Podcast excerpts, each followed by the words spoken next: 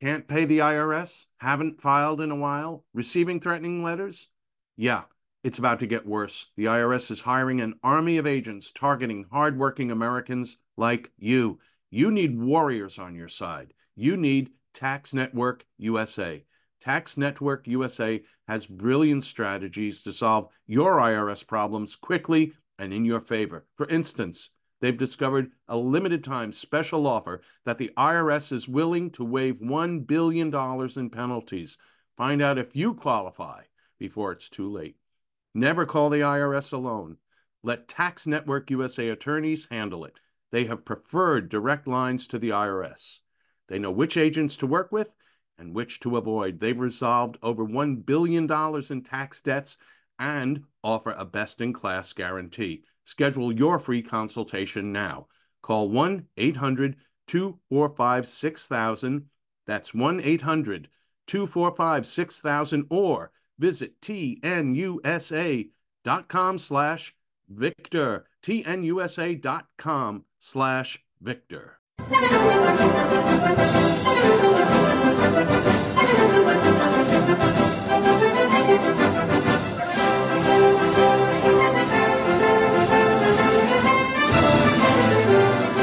Ladies. Hello, gentlemen. This is the Victor Davis Hanson Show. I am Jack Fowler, VDH Victor.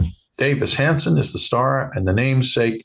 He's the Martin and Illie Anderson Senior Fellow at the Hoover Institution and the Wayne and Marcia Buske Distinguished Fellow in History at Hillsdale College. His formal home on the internet is the Blade of Perseus. You'll find that at victorhanson.com. This podcast's happy home is John Solomon's Just the News. So visit that too when you get a chance, justthenews.com. Victor, this morning I saw a headline at uh, Hot Air. Remember that promise of no new audits below $400,000? Remember yes, that? I do.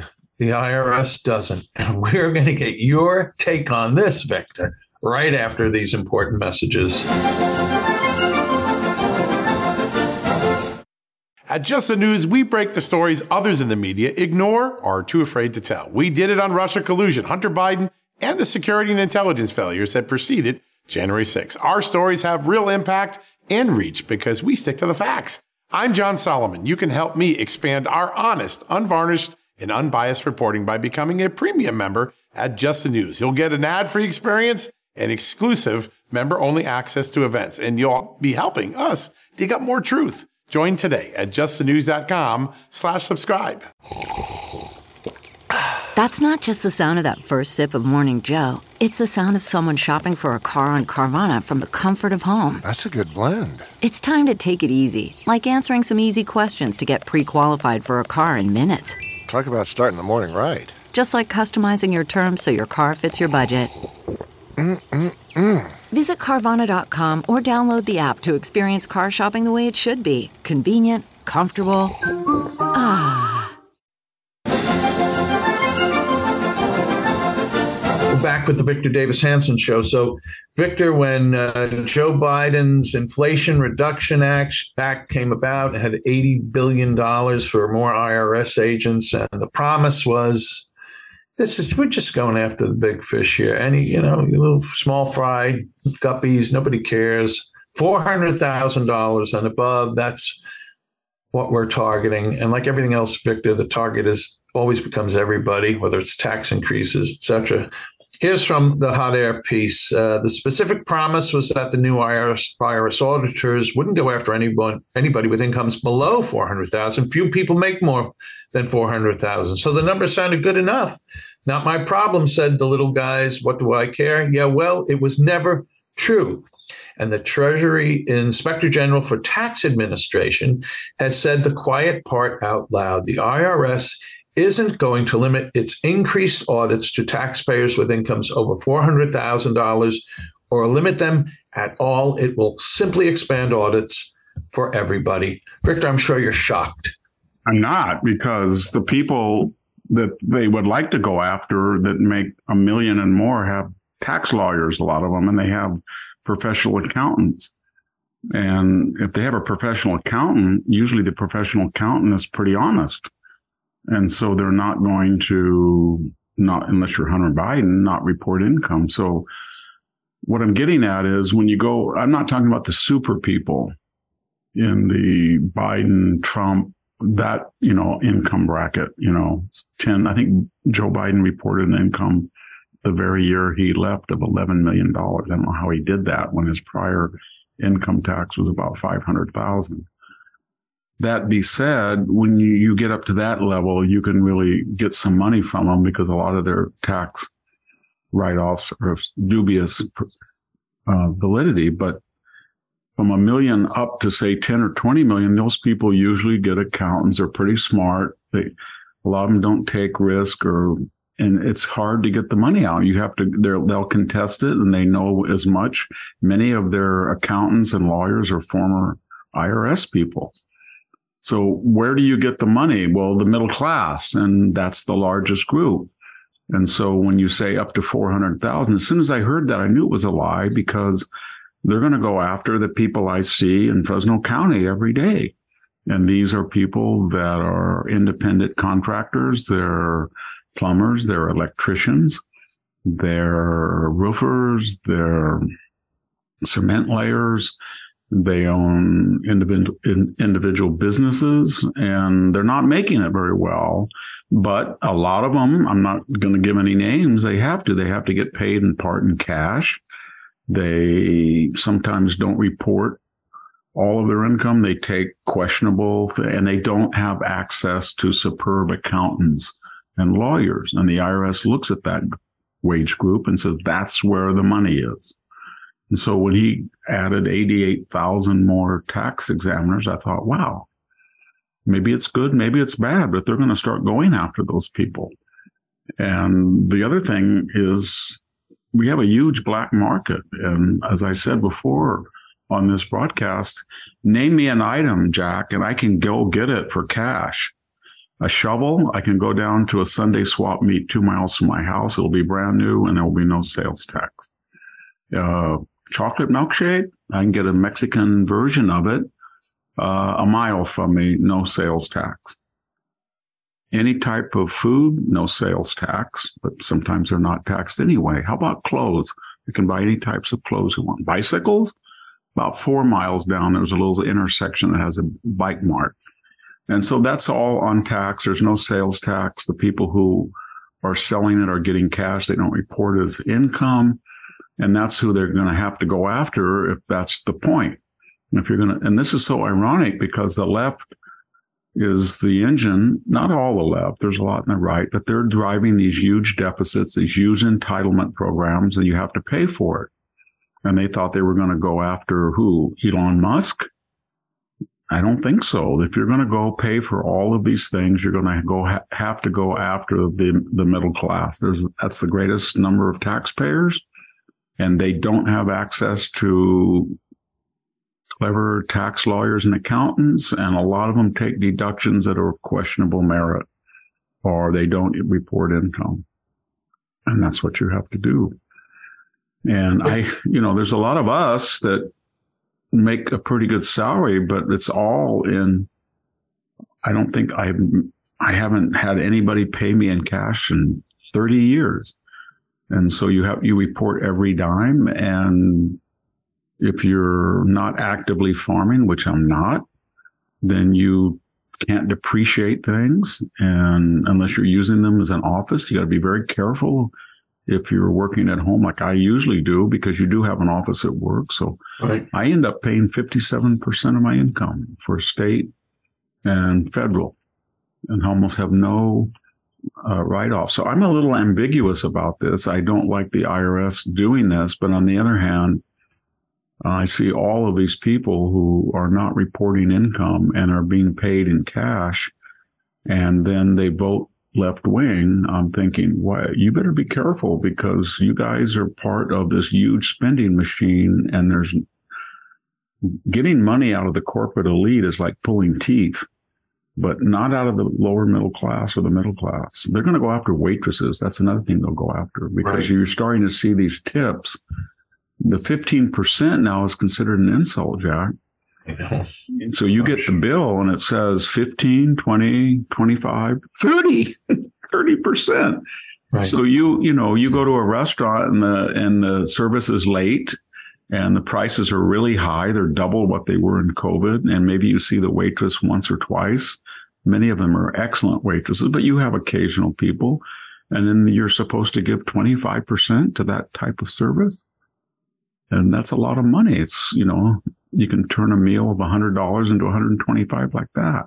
Right. And that person will probably not report it, or at least a lot of them won't. And that's a lot of money now, 25% or 20% of these inflate. So they're going to go after that too. That's the whole point. They get more money to spend more money, not to pay down the deficit, not to balance the budget, to get more money to pay more money. It's going to be very interesting because this middle class is going to be scrutinized to give money to hotel accommodations in New York City for Eric Adams uh, visitors from south of the border, maybe. Right.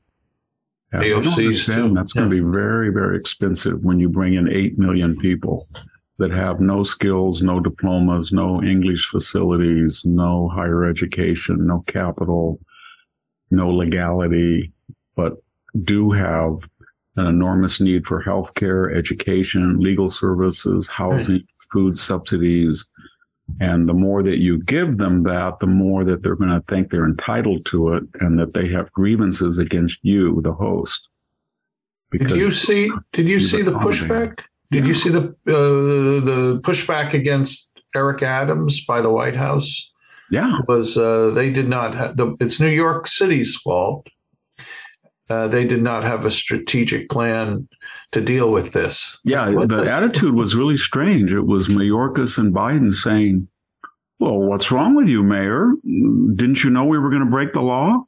We were going to let everybody in without any visa, any control, any permission. And once we let them in, we were going to let them reside illegally in the United States because they're future constituents. And so why didn't you get on the bus? You were pretty good at the beginning. You went out and met the buses. You shook their hands. You gave them a bottle of water. You trashed Trump de rigueur. That was good. And you said that you were a welcoming city and you're not racist and you're, and then people took you up on your word. And then what did you do? Eric, you went full Martha's Vineyard. You just said, we love these people. We love you so much. We're going to give you, as I said, our North Face handoff clothes, hand me downs. We're going to cook a casserole for you. And we've got the nicest, most beautiful bus you've ever seen that's going to pick you up at six tomorrow morning. And that's what the Martha's Vineyard solution was. And that's what he wants. And they're saying, "Eh, we're not, what's wrong with you? You're on the team. And then he said, long term, the White House said, well, we're going to try to stop this busing from the border states to places like Chicago and New York and Martha's Vineyard. So basically, what they're saying is the new U.S. border is the border of Texas. And everything south is Mexican sovereignty because we're going to open that border. It's going to be stay open, but everybody who gets across it is going to live in those border states and they can't come north because that's the border. There's a new border now. No illegal alien gets to go north of Texas. They're Right. not going to be allowed to be bused to Northern California, Washington, Chicago, Minneapolis, all the nice blue cities that have sanctuary city jurisdictions. So there you have it. The um, the Daily Mail uh, website has AOC and another New York City Congressman Espaillat uh, at a rally. Well, the rallies against them. They were at this hotel, the Roosevelt Hotel in New York City, right near Grand Central Station, where meant it's now the, filled with top to bottom with these illegal aliens. And they went there to hold some press conference about isn't this grand something like that. But there was a crowd waiting for them, like go to hell, AOC. I mean, uh, you know, you, these people here are, are affecting our jobs, our schools, etc. So. I, New York City is like many places may start coming apart at the seams politically uh, because of this. Uh, what what did Yeah, I they mean, think they- was going to happen? I don't know. They should come out here and I can tell you what's going to happen. If you let in millions of people, and we have been doing that, and you do not require of them any type of background checks, authenticity, audit, adjudication, as you do your own citizens, especially in time of COVID, then what do you expect a person to do if they leave some of the poorest places on the planet from Honduras, from Guatemala, from Chiapas, from Michoacan, from Oaxaca, and they come from, you know, pre-civilizational societies where they don't have running water that's clean, they don't have septic systems, they don't have roads, they don't, and they're, you know, dropped off in a postmodern society that has no confidence in its own values anymore, then you have a recipe for disaster. So uh, every once in a while, you know, I mentioned that I had L- Lara Logan do a, a, piece and I drove her around my neighborhood and she said she thought it was scarier than Cairo where she was attacked. And, yeah. uh, I can, yeah. you know, I can see an old farmhouse not too far. I want, I don't want to reveal the location because I have to live here, but there must be eight shacks on it where people are living. There must be three trailers. There's all, every type of animal you can imagine, a horse, a pig, a sheep, a goat, a chicken, a goose, everything. There's dogs that are unlicensed. There must be 50 people living on that little compound. And then if we move down the the street, there's something that was called the Casa de Putas, or uh, on Google Maps, where where we were, there was an orchard, and all of a sudden people showed up at my house, and they were looking for.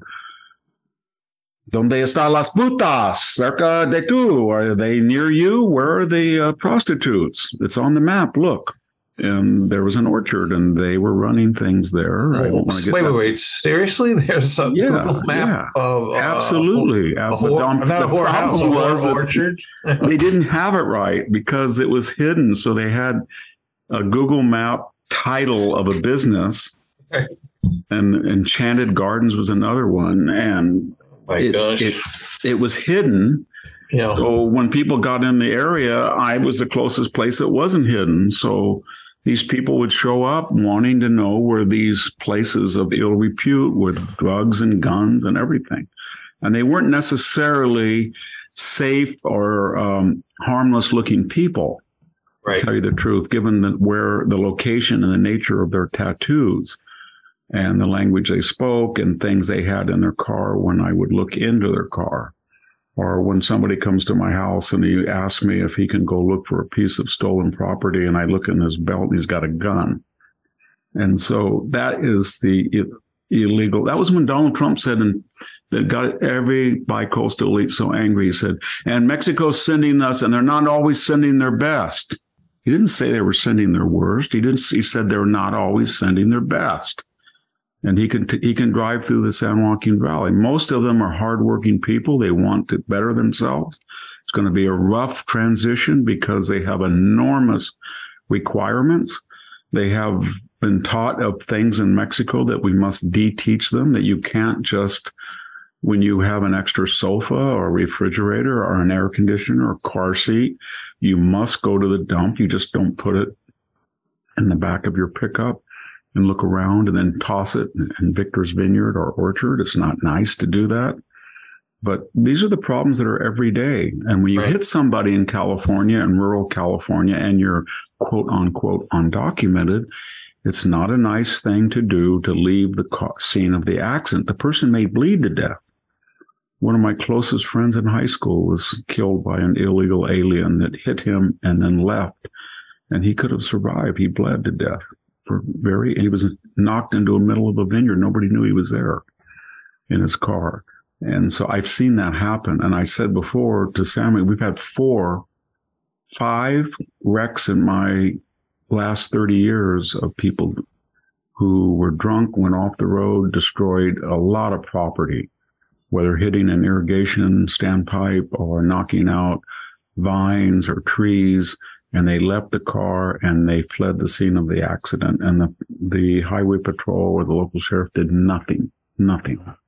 You couldn't even take the car and com- impound it until they showed up and sell it. They wouldn't let you do that. And when you ask the insurance company, they'd say, we don't cover that. Oh, no, we don't cover that. Or they'd say, well, would you please give us a report of the driver? Well, there was no driver. He left. Oh, there's no evidence then.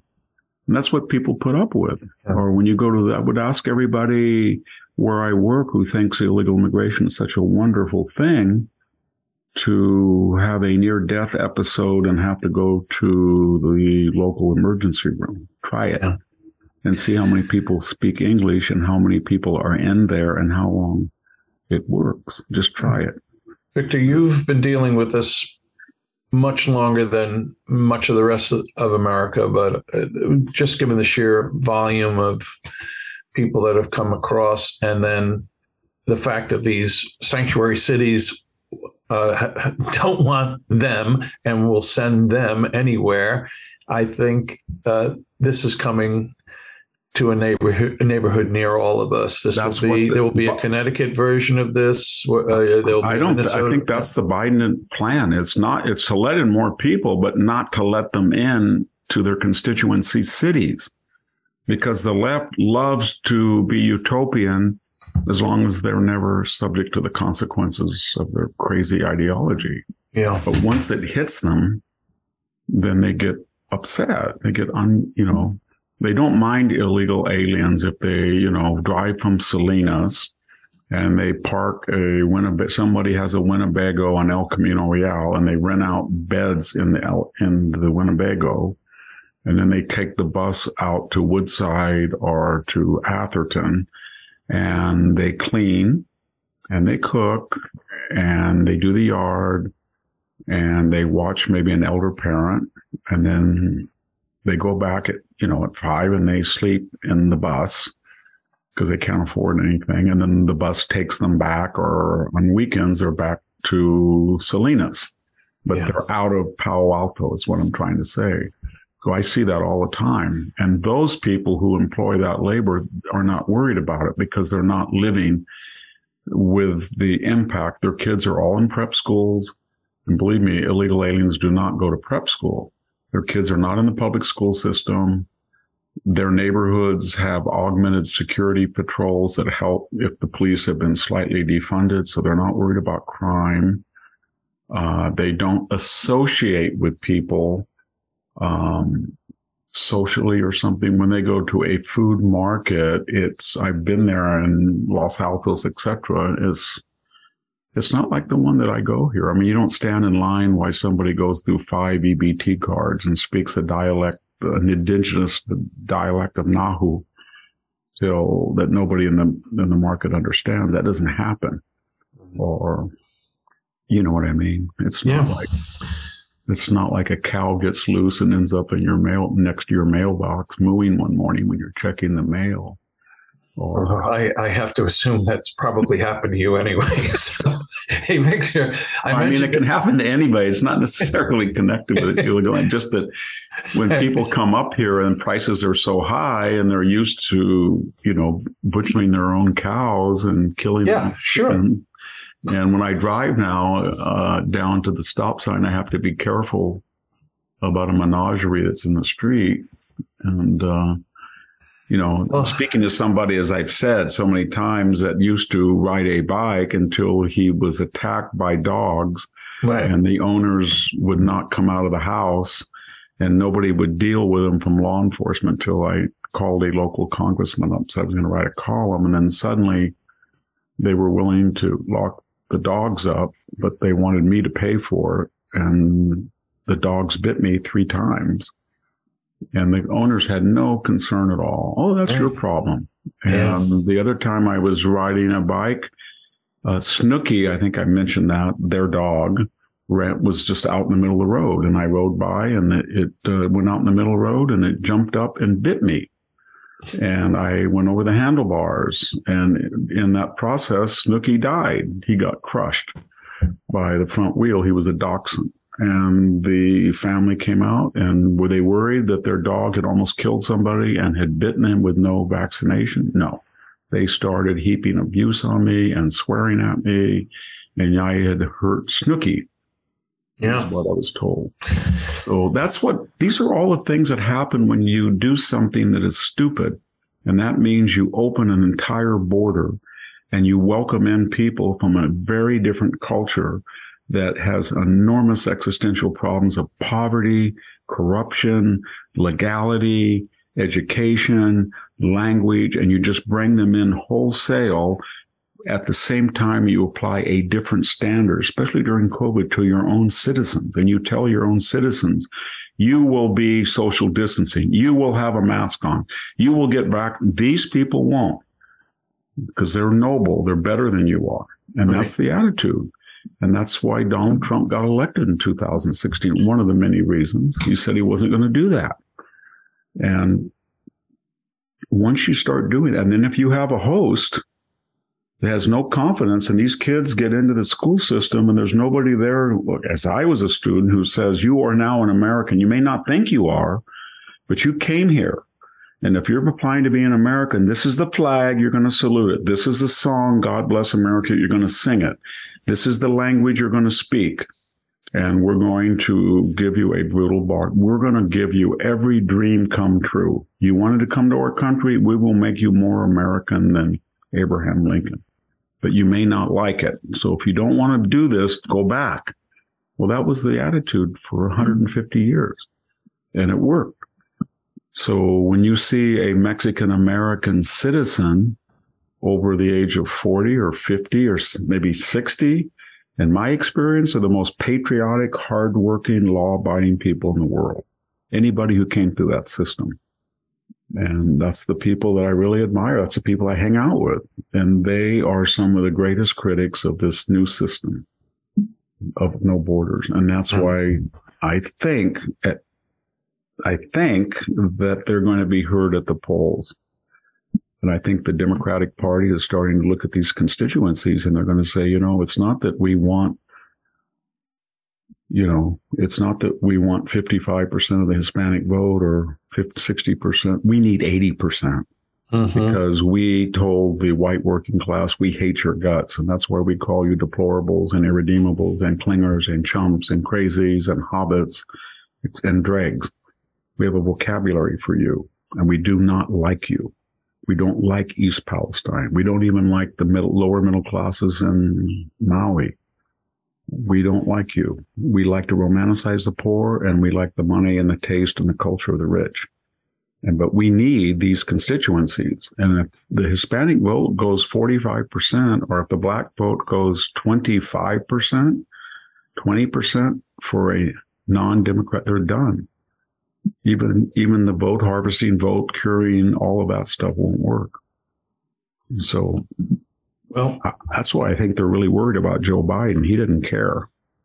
And he's got a bunch of revolutionary Jacobins around him who are giving advice that's absolutely insane as far as the viability of the Democratic Party.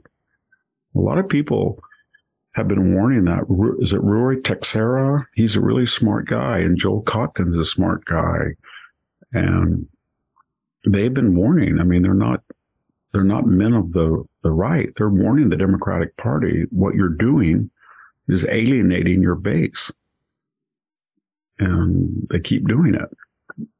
Does anybody really believe that AOC and the squad have any idea what it's like on the border between Texas and Mexico or in the San, southern San Joaquin Valley? They have no idea what the people living there do, and they're not going to vote Democratic forever, but they think they are. And Maybe the walls are closing in and they just don't see them. So yeah, I mean, if I go to Stanford University each week and I see somebody, and maybe once or twice a year somebody brings up illegal immigration and they kind of give it, you know, a frown and they look at you and say, well, did, did you write that book, California?" I usually just assume that they're in a cocoon that right. allows them to pontificate like that. And if they were down here, they would be outright fascist, unlike myself. Yeah. Because given the what the lifestyles they lead, and I've watched them, they're pretty much apartheidist. They hang out with the same birds of a feather flock together. The prep school cr- crowd, the Stanford Ivy League crowd, the high professional, the Silicon Valley crowd, but they do not invite somebody over from Watsonville or Gilroy or Redwood City to dinner. They just don't do it. And yet they will yell and scream and lecture you that you can't talk about illegal immigration with the I word. They're undocumented. And that makes them feel so good that they didn't use the word illegal alien, that they, you know, they, huh. they feel, wow, I haven't seen a non-documented person in a long time who wasn't cleaning, but I don't feel bad about it because I don't use the word illegal. That's how they think. Great to be morally superior. Hey, Victor, we've uh, you mentioned AOC. I mentioned AOC and there's another story about her, and then a story about a Democrat state senator. Porn, porn. I, what, we'll talk about anything that's relevant. But we're going to get to AOC and the and the porn actress wannabe Virginia state senator right after these important messages. CarMax is putting peace of mind back in car shopping by putting you in the driver's seat to find a ride that's right for you. Because at CarMax, we believe you shouldn't just settle for a car, you should love your car. That's why every car we sell is CarMax certified quality so you can be sure with upfront pricing that's the same for every customer. So don't settle. Find love at first drive and start shopping now at CarMax.com. CarMax, the way car buying should be. Okay, picture this. It's Friday afternoon when a thought hits you. I can spend another weekend doing the same old whatever, or I can hop into my all new Hyundai Santa Fe and hit the road. With available HTRAC, all wheel drive, and three row seating, my whole family can head deep into the wild. Conquer the weekend in the all new Hyundai Santa Fe. Visit HyundaiUSA.com or call 562 for more details. Hyundai, there's joy in every journey. We're back with the Victor Davis Hanson Show. Victor, we do have a sponsor today, um, and that's AMAC, the Association of Mature American Citizens. There's an organization that still backs Obamacare, gun control, and extreme transgender policies that endanger our kids. They claim to be bipartisan, but last year, 95% of their donations went to Democrats. Guess what that organization is? It's AARP, and it doesn't represent the values of American seniors. Fortunately, there's a conservative alternative. AMAC, the Association of Mature American Citizens, proudly champions Americans' rights to free speech, religious liberty, and the Second Amendment. AMAC defends parents' rights to protect their children and is fighting to restore America's election integrity. With more than 2 million members nationwide, AMAC is pro faith, pro family, and pro freedom. And I'm proud to be an AMAC member. I've been one, I don't know, six, seven years. And I encourage you to join today. It's got a great magazine, by the way. It comes out six times a year. Uh, just great organization. So, anyway, folks, let's send AARP a strong message that they don't represent conservative seniors. Join AMAC today at AMAC, that's AMAC.us forward slash Victor. That's AMAC, A M A C dot US forward slash Victor, V I C T O R. And we thank AMAC, the Association of Mature American Citizens, for sponsoring the Victor Davis Hanson, Hanson Show. So, Victor, back to AOC and then this other, oh my God, I can't believe it. AOC, um, who, who was being heckled today uh, in, in New York City. That's always a good thing. Has a husband, uh, has one, maybe does, doesn't. On uh, some of the forms that one must uh, file with the House Ethics Office when it comes to trips, who's sponsoring this trip, who came along, who got the freebie. The spouse gets a freebie, right? Well, she puts down that she has a spouse, except she's not married. So that's a little thing, you know, and you know, more of I think, we care about what you think, Victor, but AOC being the great uh, um, a, a foe of the normalcy of the status quo, and yet she is milking all the advantages that one gets in the position that she she is in. So we have that, Victor, and then this porn side hustling Virginia Democrat candidate Susanna Gibson. She and her husband, and she's a mother of two. She's running for a state senate seat, and because the Virginia legislature is pretty tight there. But yeah, she's on some it's ch- Chaturbate. It's a platform that you stream sexual acts. So she and her husband do the do the nasty, and people pay. and then they critique them. That's the news count said. Yeah. Yes. Well, it's but she's, so, she's and then proud. she's angry that somebody violated her privacy by bringing it up during the campaign. kind of, kind I guess. consider that violation. I suppose if you're buck naked with your husband and you strip down and you get into graphic sex and you're talking to the screen, I suppose that's what's going on and you want people to watch you. Yeah. And then you are angry that people brought that up and then they shamed you or they gave you attention. The whole point of what you did was attention. So who would vote for someone like that? And the answer is, I don't know. Maybe they voted for some reasons that we think would be disqualifying, but they think would be encouraging. I don't know, but uh, she was very angry.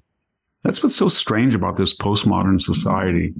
It's not enough that these people do these things and that there are, you know, people are live and let live, but they ask you to approve it and they get angry if you criticize it.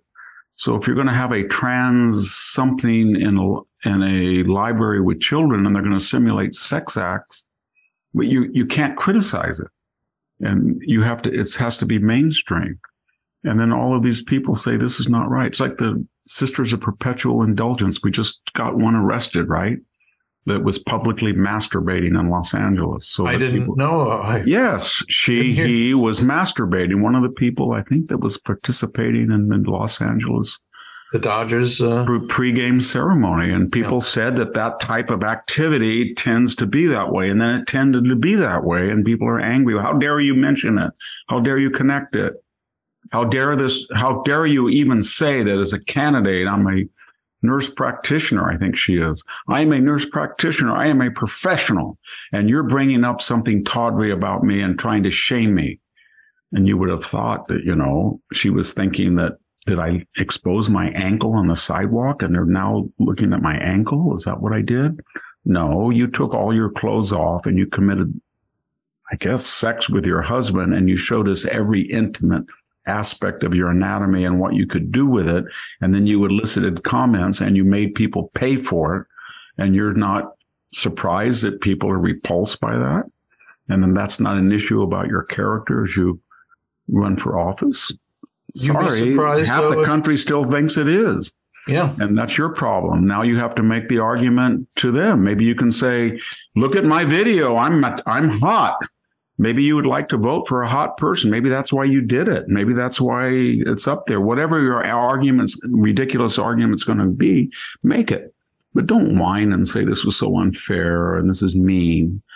That's what's really Yeah. you know, don't insult people's sense of morality and then get angry that their sense of morality is insulted.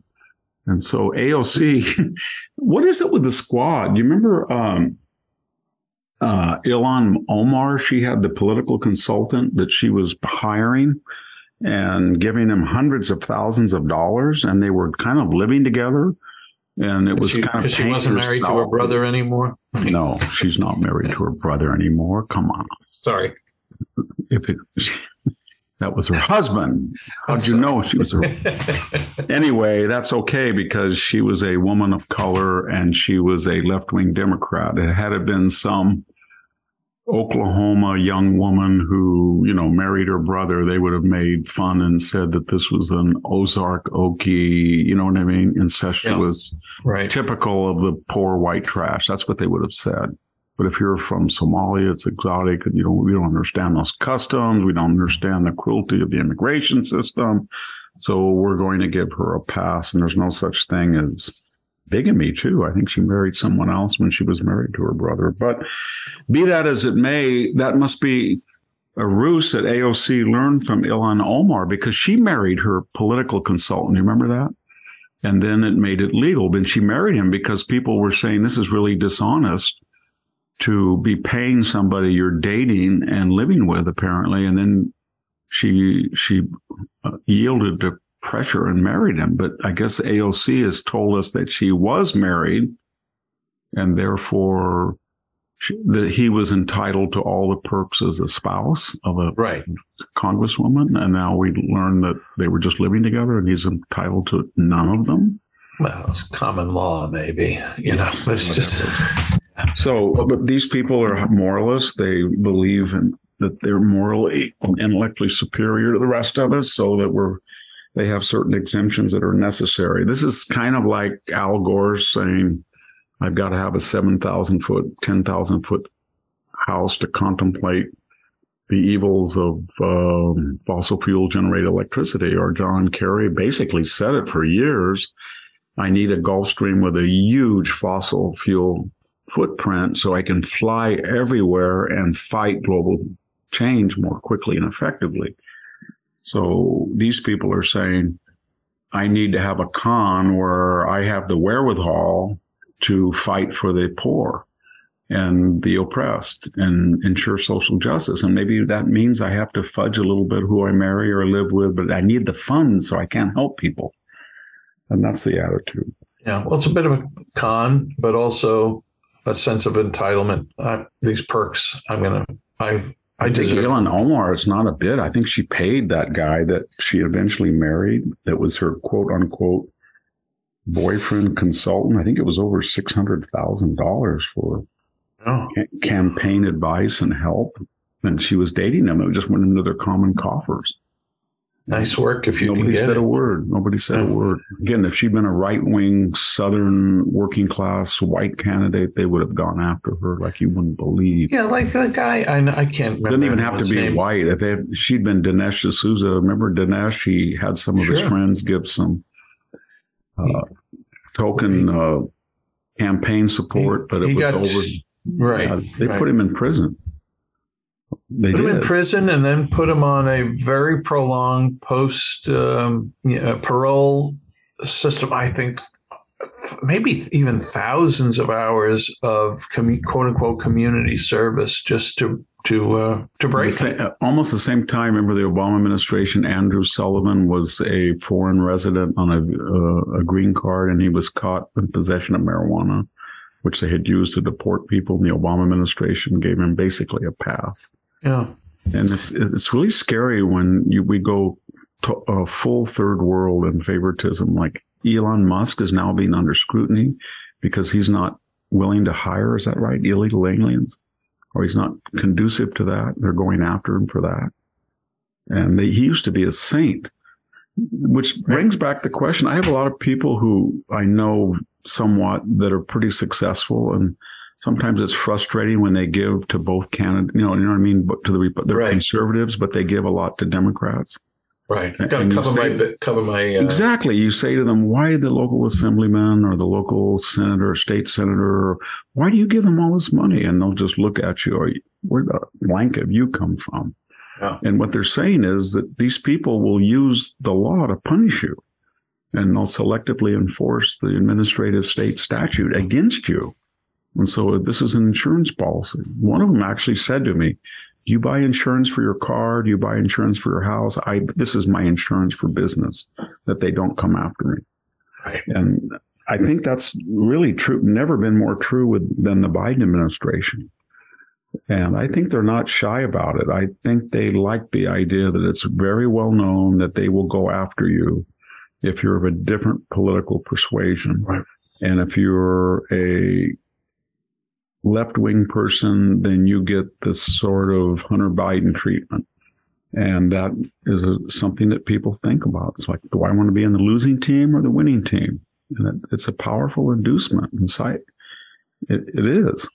I, I think a a, parallel compar- a comparison of of the actual way the mafia runs, the Corleones run versus the, the, the Biden how they run, the shakedowns, the expectation, the, the kick it back up, you know, upstairs to the big guy. It's all very. It's very I don't. very. I know if if I was a big corporate person and they wanted stuff from me, I don't know what I do. I think I would not have a corporate jet. I think I'd have a Cessna with one engine that had 90 horsepower. And I'd say, you know what? You want to use my jet? Go around right. the speed. Go here. Here it is. Right. Use it. Or you want, oh, you want my Lincoln Town Car to go visit your campaign site? Say, hey, I've got a 544 50 year old Volvo stick shift. You can go by, drive it if you want. That's what I would do because they do that.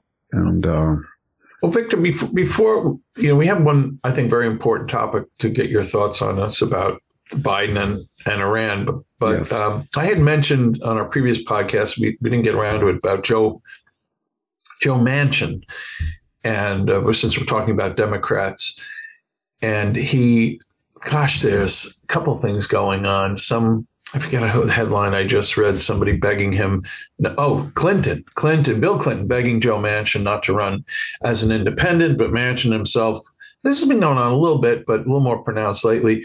Should, i may leave the Democratic Party, whether he leaves and becomes an independent, or becomes Republican. But I guess the question here is, Victor, um, should we care? Do we really care no, we do. He's an artifact Joe Manchin's an artifact of a 50 50 Senate. And that happens once in a while when you have a a RINO on the Republican side or the version that version on the Democratic side. He had power for a moment because he could give a majority, and he did, to the Biden uh, agenda. And then he looks at his state, and it's seventy percent of West Virginia went for Trump, and he's going to lose the next Senate election. He knows that. Right. And so now we're supposed to believe that he's he's uh, evolved to a higher plane, and now he's a no labels, third no third way uh, statesman rather than a rank politician. I, you know, that's that's what he's. I think he's trying to tell us. But no, you're a Democratic po- politician who forgot who your constituencies were and they have moved on from the Democratic working class party because there is no such thing anymore. The Democratic Party, as we heard from Joe when he told your constituents that they could learn to go code and not mine coal. And we heard from your presidential candidate that she was going to come there and put you out of business, you miners. And that's kind of what Oliver Anthony said in Richmond, north of, don't worry about the miners and Jeffrey Epstein, worry about the miners from that part of the country. Yeah. At a time when fossil fuels are very short and China is building two coal plants per month. This is a valuable commodity. When you go in there and you make fun of these people and you call them all these derogatory names and you say that they're expendable, Go get, go learn computer coding. How, hey, Joe, why don't you go tell Hunter to go learn computer coding? Because he has no skills. And once you're inert, and you will be very soon, how is he going to make a living? Your name is not going to be an attraction. It's going to be a liability. And what is Hunter going to do? I suggest that he learn to code, or maybe he can learn to dig coal because that's a much more honest living and it's much more important to the economy. But they did that, and Joe Manchin was part of that party. And he kind of grumbled every once in a while. Then he went to Washington and voted straight Democratic ticket. And then he realized for maybe a month or two, or maybe a year or two, that he was going to carve out a blue dog, independent, high minded Democrat. But he did at critical times join their majority. And then he loved it when they attacked him. The left would say, Oh, Joe Manchin's a sellout. And he would campaign on that in West Virginia. But they finally caught on to him and he was going to lose. He's going to lose the next election. So now he's, you know, he's well spoken. He's kind of, he looks like a politician. He's, his experience. So now he can transmogrify in from the, you know, I don't know what Hamlet type of Democrat. He can be a national figure that does the same thing on a national stage. Hmm. And it's not going anywhere. Well, Victor, we're going to get your views on the payment of billions of dollars to Iran by the Biden administration. And we'll get to that right after this final important message.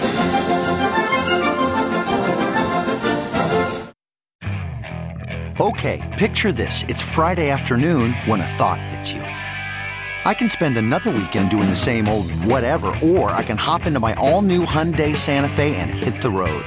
With available HTRAC, all wheel drive, and three row seating, my whole family can head deep into the wild. Conquer the weekend in the all new Hyundai Santa Fe. Visit HyundaiUSA.com or call 562 for more details. Hyundai, there's joy in every journey.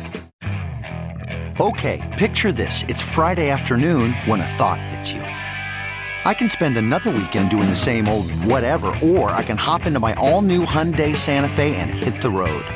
With available HTRAC, all wheel drive, and three row seating, my whole family can head deep into the wild. Conquer the weekend in the all new Hyundai Santa Fe. Visit HyundaiUSA.com or call 562 for more details. Hyundai, there's joy in every journey. Back with the Victor Davis Hanson Show, and Victor has a website, The Blade of Perseus. Do visit it at victorhanson.com. Do sign up. Uh, there's a newsletter you can get every week, uh, various things that um, Victor has written. Uh, but you can also sign up and subscribe for the ultra articles that Victor writes exclusively for uh, the Blade of Perseus, two or three a week, about two or three books worth of of content in a year, five dollars to get in the door, fifty dollars for the full year. If you're a fan of Victor's writings, um, you really need to be subscribing. By the way, the the website also has the, the links to the archives of, of all episodes of this podcast, of Victor's writings for the American Greatness and his syndicated columns and other appearances. So that's victorhanson.com, The Blade of Perseus. Do check it out. Speaking of checking out things, justthenews.com, John Solomon's website is the official happy home of this podcast. So do visit that. And if you're on uh, Twitter or now X. Victor's handle is at VD Hanson.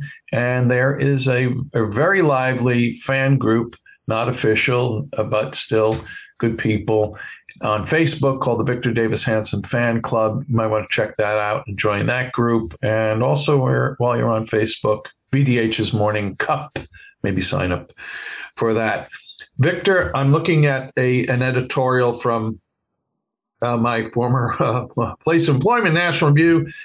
Uh, one quick paragraph here on September 11th, the State Department told Congress that it had plans to move forward forward with the arrangement that U.S. officials previewed last month by issuing waivers that allowed the Iranians to receive some $6 billion in frozen funds held by South Korean banks. Under the plan, the U.S. and Iran are set to carry out a prisoner swap, trading Iranian nationals convicted of or credibly charged with illegally exporting controlled technology to Iran for American citizens wrongfully imprisoned there. Great big fat stinking payday for people trying to build nuclear bombs to annihilate Israel and probably us if they get the chance. Victor, your thoughts? Uh, well, got to remember that Barack Obama did that. You remember in 2020, I think it was. Remember the pallet that came in at night with all those euros and all the cash in? Cash, right. And it was 400 million. So there was, I think, four hostages. So the price used to be 100 million bucks a head. And Vice President Biden oversaw that. And now as president, it's gone to what, 900 million? we're getting uh, seven. Is it how seven? I think it's six, but six, maybe it's seven. And we're yeah. paying seven billion, right? Um, it's six billion or seven billion. Six billion, maybe it's seven people for six yeah, billion. Seven. I think we're down. So the price went up by a factor of nine, and uh, so there, that should tell you something that they used to take hostages and then sell them back to us for a hundred million, and now they're selling them it's not quite our money. It's we put these sanctions that our allies uh, followed, and then we are able, I guess, to influence the South Koreans to give back money that was sanctioned to Iran if Iran uh, releases these hostages and pays nine times more than the last time they did it. So I would assume three years in, in the difference. So that if we went from $100 million ahead to 900 million, that another three years, the price will be 2 billion and they will get more, believe me. And we saw it with Brittney Griner and the Russians and they're, they're just going to keep doing it. And I don't know how you stop it. Maybe you have to just, you know, the next time an Iranian diplomat comes to the UN, just say, you know what? Why don't you just stick around here for five years or something like that? But they don't understand. They, they, it's all predicated on, we're going to do to you what you'd never do to us. And we're going to be compliant because the American people like that. Trump did it. And they like, it's always a popular thing to bring back. Jesse Jackson was a past master of it to bring back a hostages, uh, bring back hostages, pay the ransom, give a big speech. Uh, that is it. Remember uh, Bergdahl, Bowe Bergdahl that we brought back from the Taliban? We paid him off, the deserter. Yes. And then we were told again and again by Susan Rice. Susan Rice was sort of the um, Kamala Harris. Every time they had a bad job, remember, just like they send Kamala, they make her, I don't know, border czar. Well, they're always making Susan Rice the czar of some hopeless cause and get her out, lie about in Benghazi five times in a day, tell us that weapons of mass destruction were taken out by the Assads. And she was trying to tell us that he had served nobly and was uh, captured on the field of battle. Remember that? The deserter who just took off and then ended up in the Taliban and then they got some terrorists but they weren't terrorists because weren't they in Dubai or something? They were good terrorists that were being watched by their handlers. And then we found out they ended up back in the Taliban on the battlefront. Also, we could get back this deserter who had a press conference. I remember just now recalling that his father even spoke a little Pashtun, didn't he? To show that they were a liberal, uh, authentic, uh, cosmopolitan family whose uh, son was really sick of the U.S. military and he thought oh. it was criminal and he walked off the battlefield to find the enemy.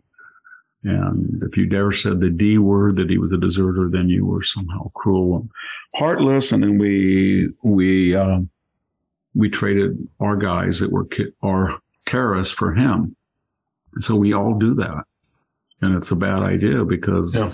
always it's some always some right wing guy. You know, he gets disgusted in Congress and he says, "This just encourages more terrorist taking." They say, "Where did that guy come? What cave did that guy come out of?" And he's always right, right? Human nature being what it is. Yeah. He, he knows, and we're not supposed to say that human nature triumphs and trumps everything, but it does. And all these sophisticated people who think, well, it, it's uh, uh, that the Iranians uh, uh, will not be using this for weapons accusation or to fund Hamas or Hezbollah or the Assads. Uh, it's going to be strictly for uh, humanitarian use because they've assured us of that. Remember all that stuff they tell us? It's just all lies. And right, the hostage deal is not even done. And then we get the supreme leader say, what the F? You think we're going to listen to you? We use the money for whatever we want. It's ours. Right. We we took the hostages, we ransomed, you know, we took them, you paid the bribe. The bribe money's ours now. We'll do whatever the F we want.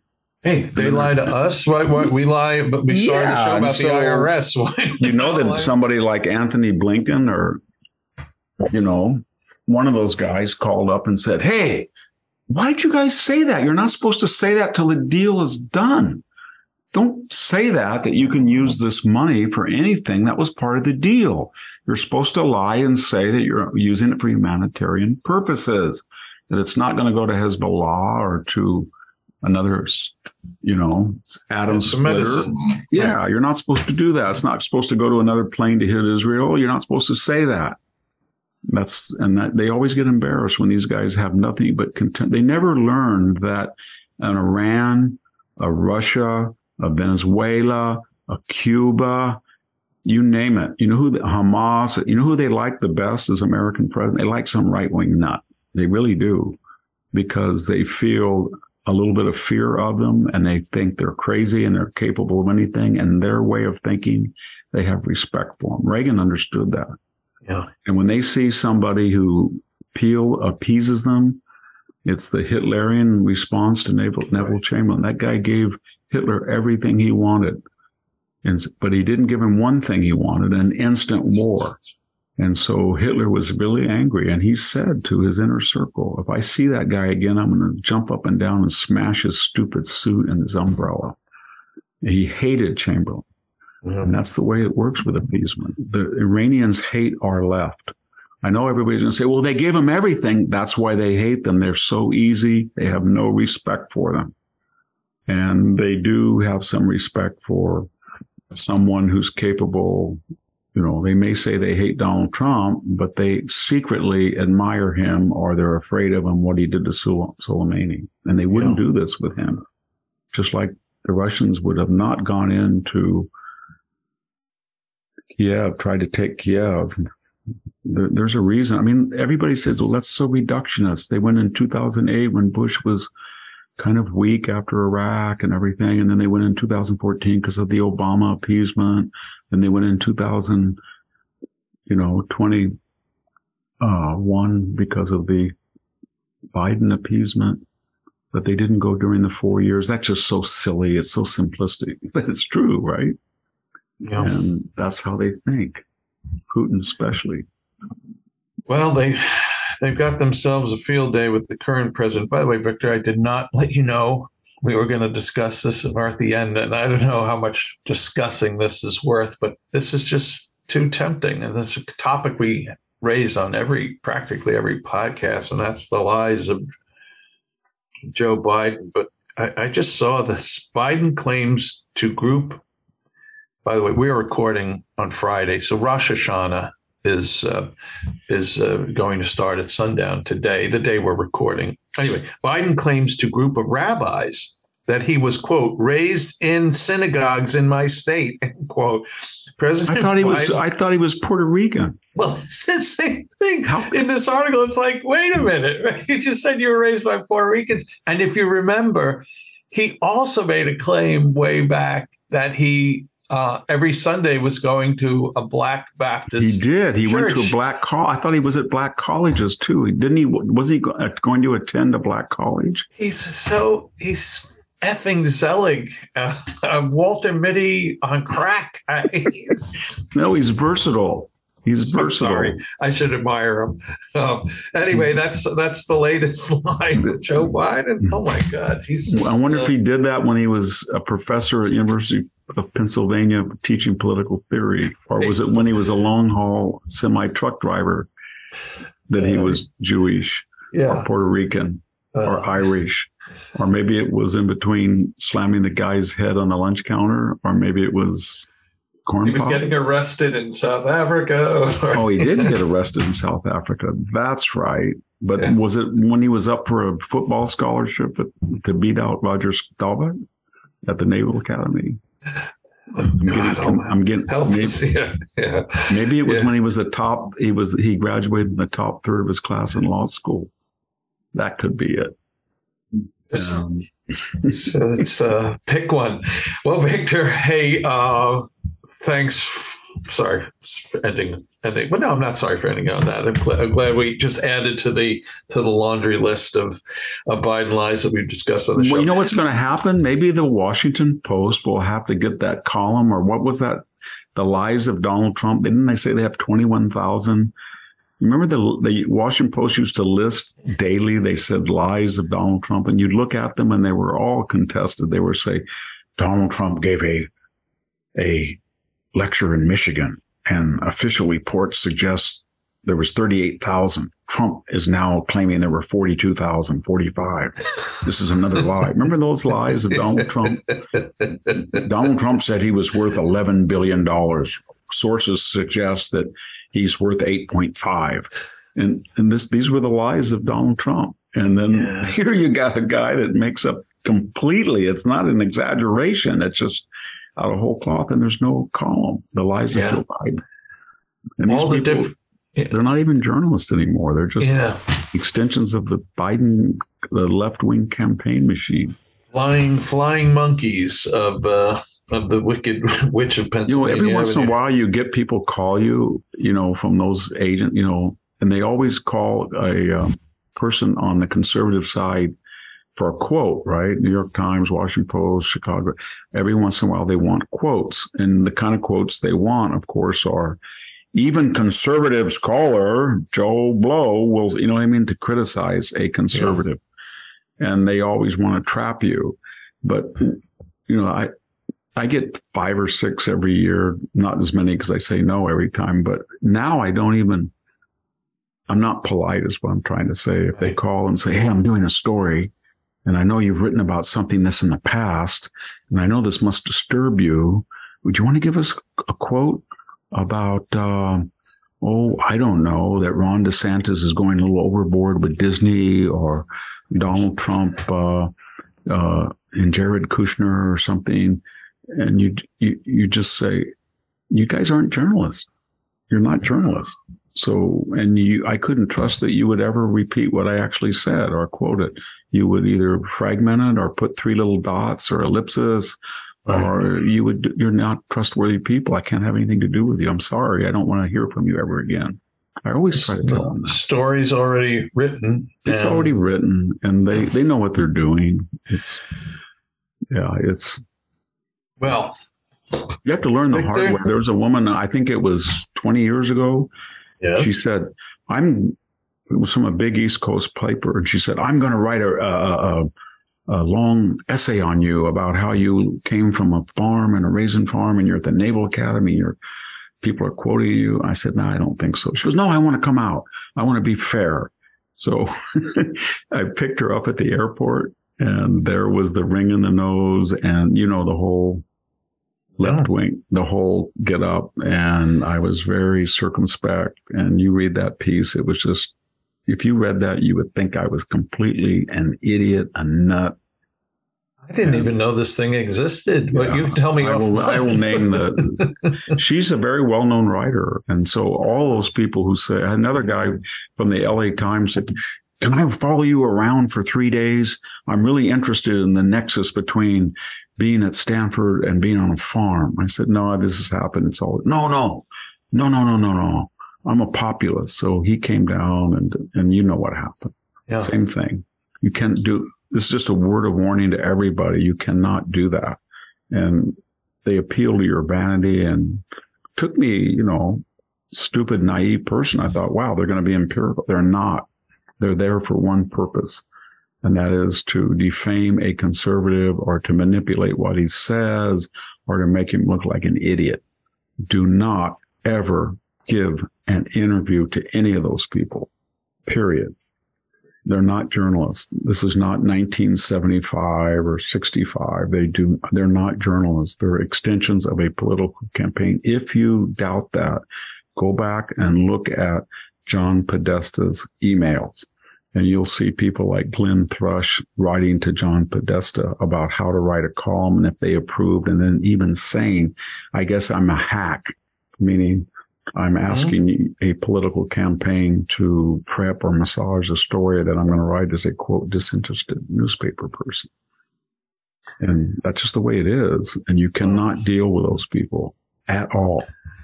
And well, you, you can't. I used to go once in a while on CNN or Bill Maher when he, you can't do that. You, do, you just can't do that. It's all going to be a setup. And everybody says, well, you should speak to the opposition. You should be on uh, different venues. You're preaching to the choir. Yeah, that's true in theory, but these people are not Democrats. They're right. Jacobins. And it's going to be, it's going to boomerang on you every time you do that. There's a time to talk and there's a time to fight. And uh, yeah, it, it's fight just, time. You know, it's if somebody comes up to you and you're at a reception, you're giving a speech, and somebody says, "You should go talk to that guy," and you say, "Why should I go talk to that guy?" Well, he's one of the lead reviewers for fill in the blanks, right? Some liberal New, New York Times book review, New York. Well, why would you want to do that? He's going to do what he's going to do. And why would you be obsequious? Just assume that in this time, in this place, in this polarized climate, the left is not disinterested journalists. They're not. They're operatives of the Democratic new left wing party, and they're out to destroy people. And you can't deal with them. You just can't uh, do it.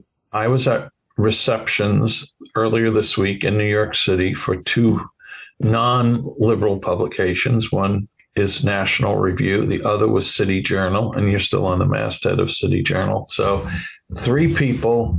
Victor, uh, uh, hi, I'm Jack Fowler. Said, "Are you are you that Jack Fowler? Are you the Victor? Do you do the Victor?" I was like, "You should have you said that." That's, that's yeah, that's, that's oh God, I love Victor. He's and then this then this outpouring of of, of affection for you. I'm glad so, to hear that because I don't hear that. Oh, I oh my gosh. I mean, I shouldn't say I don't. I have some really nice uh, birthday cards came from people. A lot of them. They were very sweet. Uh, I like you, that. I like uh, the, the aforementioned Facebook group um, uh, on your birthday, the the the um, Victor Davis Hanson fan club was just rife with um, of, uh, well wishing for you on your birthday. Now, there's lots. There's lots. I appreciate it. I really do. I think yeah. everybody feels that we're in the same boat. Each person, according to their station's got a paddle, and yeah. we're, and we're sinking, and we're trying uh, to paddle and get to shore. And the sea want- is the sea, and the storm is the left, and we're in the same boat, and we're all saying to each other, can you do TV? Can you write? Can you give money to a candidate? Can you go out and uh, drive people to the polls? Can you write a op-ed to your local? Whatever you can do, do because we're all sinking. And these people have the elements at their command. They have all the, you know, they can swamp us with a storm. They can bring up sea monsters and get us. But there is the shore, and we're trying to get back to the gray, I don't know, it's kind of a Tolkien esque. We're trying to get to the other side, and that's traditional America. Not back in 1950, but the way it should be now. Yeah. The, the sea analogy is a perfect segue into this, uh, which is a, a comment left on uh, Apple's uh, uh, rating uh, section. And thanks, folks who go to iTunes or Apple's Apple to rate the Victor Davis Hanson show, and you can give it zero to five stars. And as you would know, you've heard me before. Practically everyone gives five stars. The um, 4.9 is uh, above 4.9 percent is the is the uh, average ranking here. So folks are liking what you're doing, Victor, and some folks leave comments. And here's one. It's titled Just Another, uh, Just Wonderful VDH Podcast. Another wonderful weekend episode covering a vast variety of topics from World War II to Clinton's old press secretary to agriculture. Each topic thoroughly engaging as the next. And Sammy does a great job steering the massive fleet of topics. Looking forward to the classics next and more stories from the farm along with Victor's insight into the events of our times. Always something to learn. I sure wish I could get a good Santa Rosa plum these days. Thank you, Victor. You are, a, you are a national treasure. Well, that that's from outdoor. I wish I could get a good Santa Rosa plum, but they're very rare. Well, so somebody's going to make money someday on bringing back the uh, the uh, heirloom or the the old fruits and vegetables. Actually, actually had some flavor in them. Hey, Victor, you've been terrific as always. Thanks for all the wisdom you shared. Thank you, uh, folks, for, for listening. I want to thank those who who visit and have signed up for Civil Thoughts, the free weekly email newsletter I write and gives a dozen plus recommended readings, articles I've come across the previous week. Comes out every Friday. Remember, it's free. Civilthoughts.com. Thanks to those who do that. Victor, you've been great. Thanks to uh, AMAC, the Association of Mature American Citizens, for sponsoring our show today. And we, w- we will be back soon with another episode of The Victor Davis Hanson Show. Bye bye. Thank you, everybody, for listening. Much appreciated. It's Amanda Head, and I am thrilled to introduce to you my new exciting podcast, Furthermore, with Amanda Head, broadcasting weekly from sunny Los Angeles, California, and brought to you by the dynamic Just the News Podcast Network. On this fresh and engaging podcast, I delve into the latest news with a little bit of a twist, exploring the furthermore of every story. But this isn't your typical run of the mill news commentary or politically charged program. I interview a diverse range of guests, including business leaders, entertainers, musicians, educators, experts, politicians, and many influential figures from both the United States and around the world. So why not make your Mondays, Wednesdays, and Fridays a little more interesting? Tune in on your preferred podcast platform and discover furthermore with Amanda Head on Apple Podcasts, Spotify, or wherever you listen to your favorite shows. And don't forget to hit that follow or subscribe button and be sure to download the latest episodes. I can't wait to have you join me on this exciting journey.